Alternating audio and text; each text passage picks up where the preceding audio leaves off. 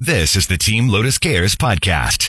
We connect with business owners and managers to protect your business from cyber attackers while providing business clarity empowered by technology. You can make technology for your business productive, secure, and simple. Now, here is Maria and Curtis.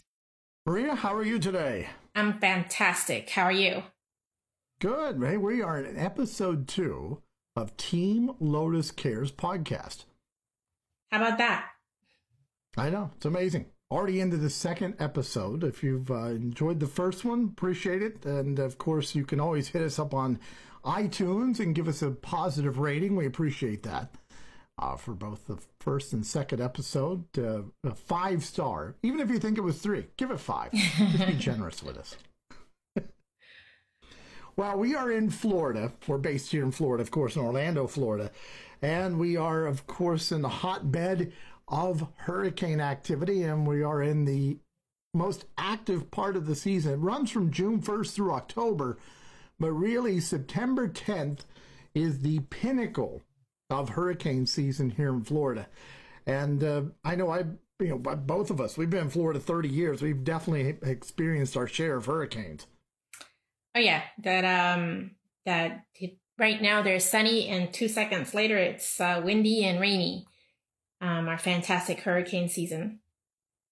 Yeah, yeah, we can. Uh, the, you know, we can get a tr- depressions we don't even pay attention to. Storms we start to you know think about, and then when we get into category two and three hurricanes, we get we get a little nervous. Yeah, we, we start prepping. Well, you know, and and that's the thing is, is like you know, everyone says, "Oh, I'm ready, I'm ready," and then there's little things that until you actually experience what that preparedness is supposed to look like, um, you you don't really know. So how do you prepare for that, and what resources do you have to make sure that that happens properly? And there are a lot of folks here in Florida that remember 2004 when we had three hurricanes in six weeks, and uh, and then there are the old timers that remember Hurricane Andrew and the Wilma uh, that really were very destructive to South Florida. So, so, but the problem is we have a lot of new people in Florida. They they've never experienced a hurricane, and you know now with social media, we actually get exposed to some of these folks. Uh, that even if there's a storm anywhere near Florida, they start freaking out and asking, "What do I do? What do I do?" Um, you know, for us old timers, we're you know a little bit more ingrained in what we do need to do, but we always have to remember there are new people in Florida every single day who have never experienced a hurricane and only know what they've seen on the news, which is really, really bad.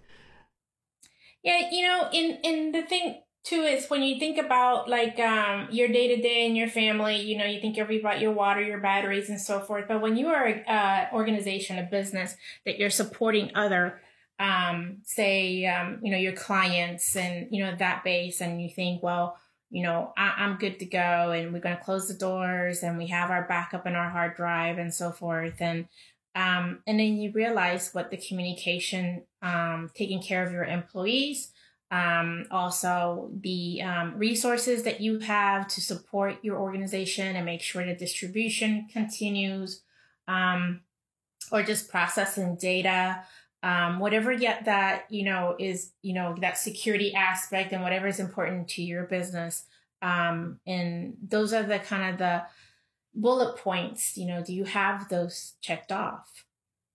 Yeah those are the three big things. Data backup and protection business continuity. I'll, I'll lump that in there with this as well. We'll talk about that. Um, and you're right. People are critically important. You'd be surprised how many companies forget that they need to prep their personnel and get them ready for what the scenario is going to look like when a storm comes in. We'll talk about that. And then also communication.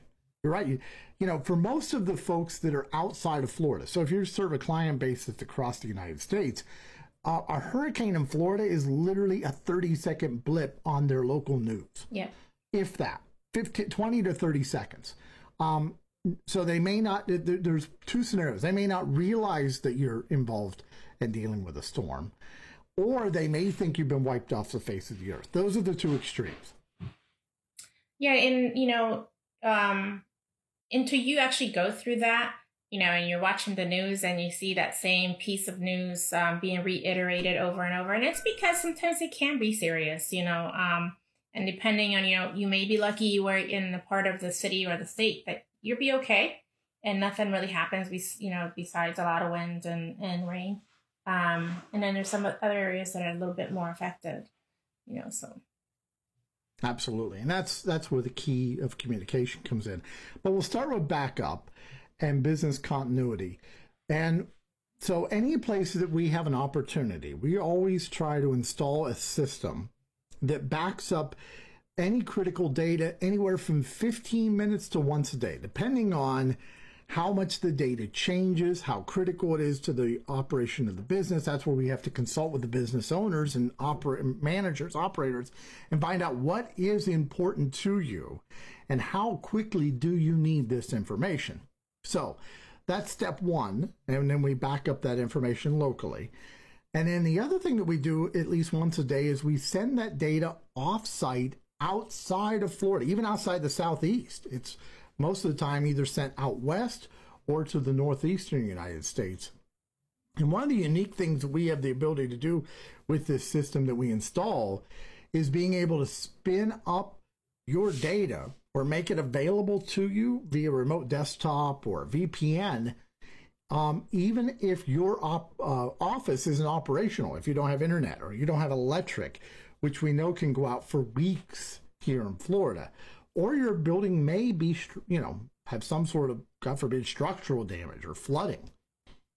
Yeah, and, and, and a lot of people say, do I really need all that? You know, I have my, my hard drive. Um, and some so and so make sure that it gets backed up and and you know um and and that's it but what if you're not able to get to your location you know these um these strategic um, demographics that we have the geographical locations of where our systems are in place are you know other parts of the nation where they're not affected by these type of um, natural disasters um, and then there's um, there's a backup to the backup. Um, you know, because God forbid that you have to worry about the, you know, the Joe, you know, do the backup. Did he make sure everything's okay? Is a clean backup? So when I have to retrieve it, am I retrieving, you know, viable data? Do you know that? How do you know that? You know, so for for um, professionals that are, you know, dealing with this on day to day, you know, there's there is that um, A, B, C plan where we make sure that that is a clean backup. So um, you're able to retrieve that as quickly as possible. There's no longer that long long haul of waiting for everything to be restored. Um, this can be done within minutes, couple hours, depending on what the structure of your organization is. Um, so the whole idea is is that you don't have you're not losing sleep over it you know, you know that that somebody is got that going. And say, let's say worst case scenario, even that goes wrong. You know, do you understand that that's being taken care for you? That there is a backup to that backup, and there is a backup to that backup, and it is um, checked on a regular basis um, to make sure it's a clean backup and that it's not um, creating another um, scenario, you know, another problem you mentioned earlier about uh, taking uh, hard drives off site. To kind of expand on that a little bit, what we used to do back in the day is that we would have two or three hard drives and we would uh, USB hard drives, we would back them up off of the server. And then it was somebody's job to swap those every day and then take them home with them. Now, of course, you can imagine the scenarios that develop. Employees change people forget that, oh, Joe that left three months ago was the guy swapping the backup. Um, no one ever checks the backup to see if it is, you know, did we have a good backup? Is the data even usable on the backup? When's the last time it backed up? We've walked into companies and seen backups that haven't been updated in more than a year. Uh, so they had no backup of their data in more than a year. And we've actually flipped the script on that. So all of our systems now that, that we install and recommend are automated, but still have a human element. So once a week, we do have a human that lays eyes on them, make sure that they can verify the data and that the backups are operating as they're supposed to. They kind of a little checklist they run through once a week that uh, uh, I think it's every Tuesday or Wednesday.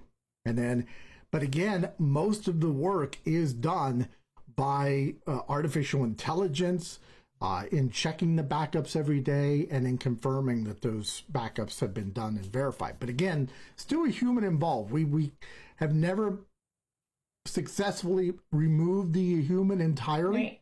And the, those the, in those weekly checks, we still frequently catch little issues before they become big big problems. Yeah, and, and it just adds an, another um, level of um, of that security that you have that trusted advisor that has actually vetted, you know, that resource um, after so many years of experience, you know, um, and an engineer and techs that are properly trained in that specific area, um, and then supported by other engineers and techs as well. So, you know, you have like two, three, four layers of expertise um, that is, you know, it's supporting just that fact, you know, um, and how that works. You know, it's like you said, the artificial intelligence. There's engineers attached to that, in addition to our within our internal organization, um, and um, and just you know organizations that are that are vetted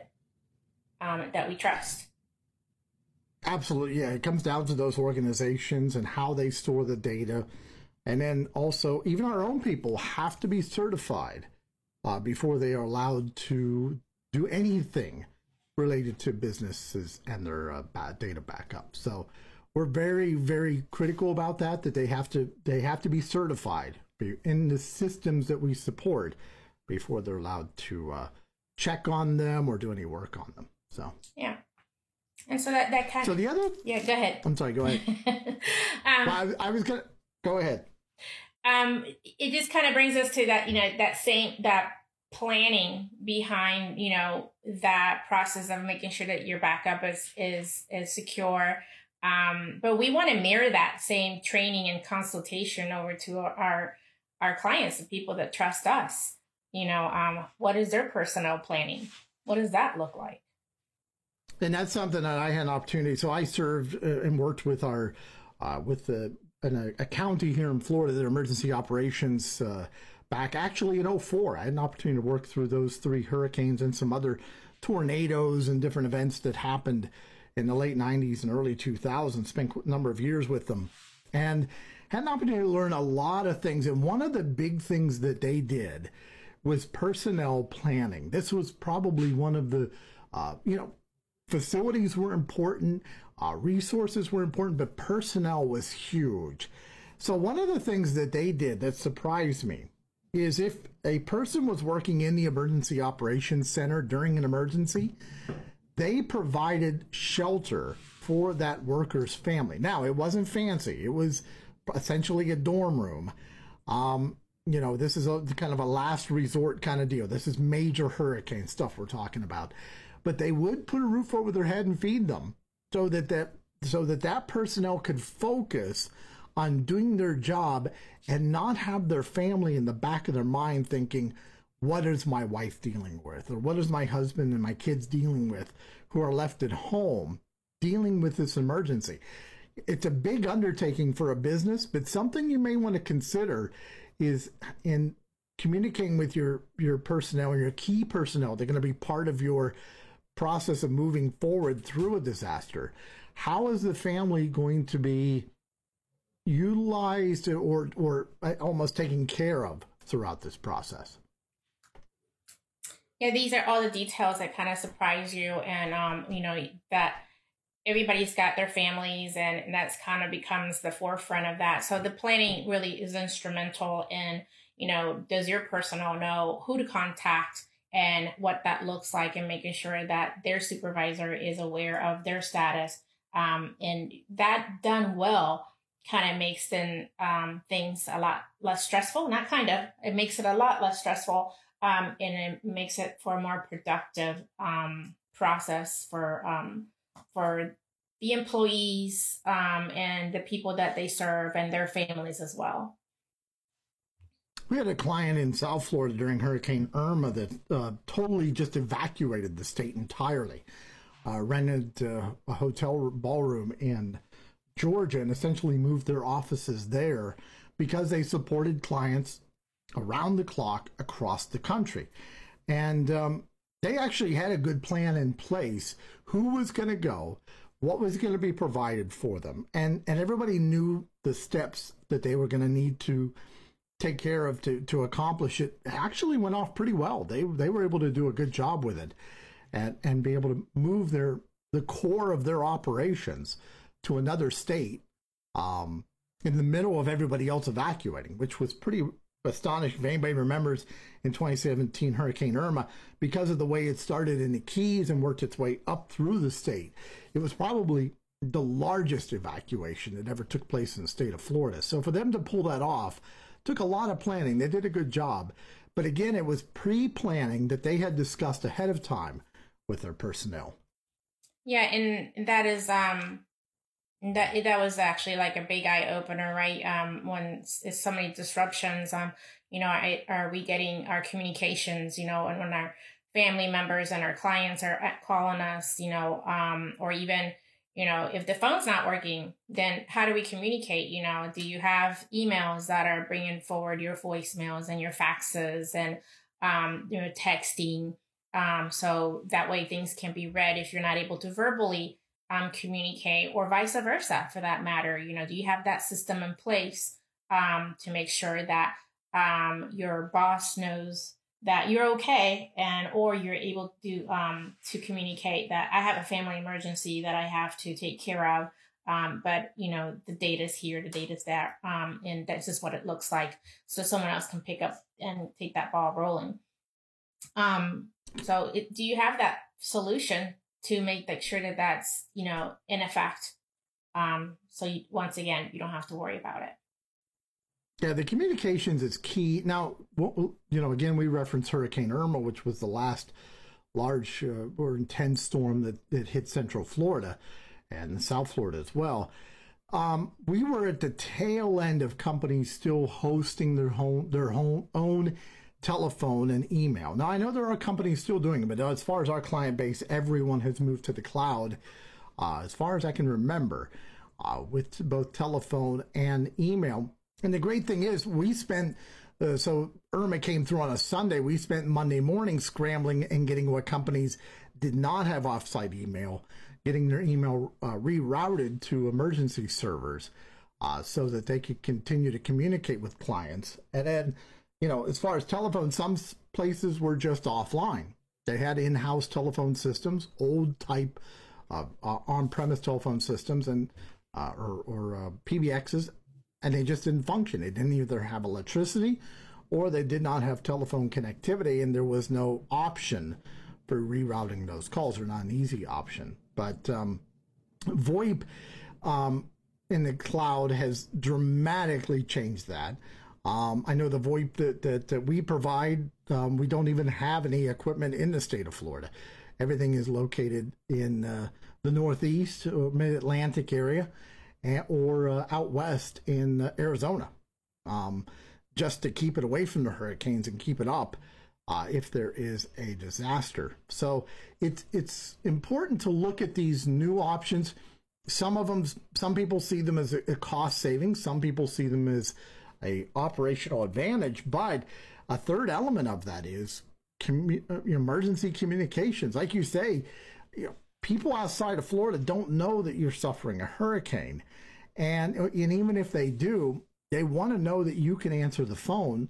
Someone can answer the phone and help them. Right, right, and you know, and that brings us also to like your internet provider that supports that system.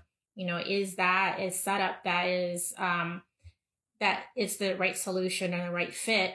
Um, and let's say that it is, and most of the time it is. Um, was it set up properly? Do you have, you know, another failover in case of something like that happens? Has that been sized properly?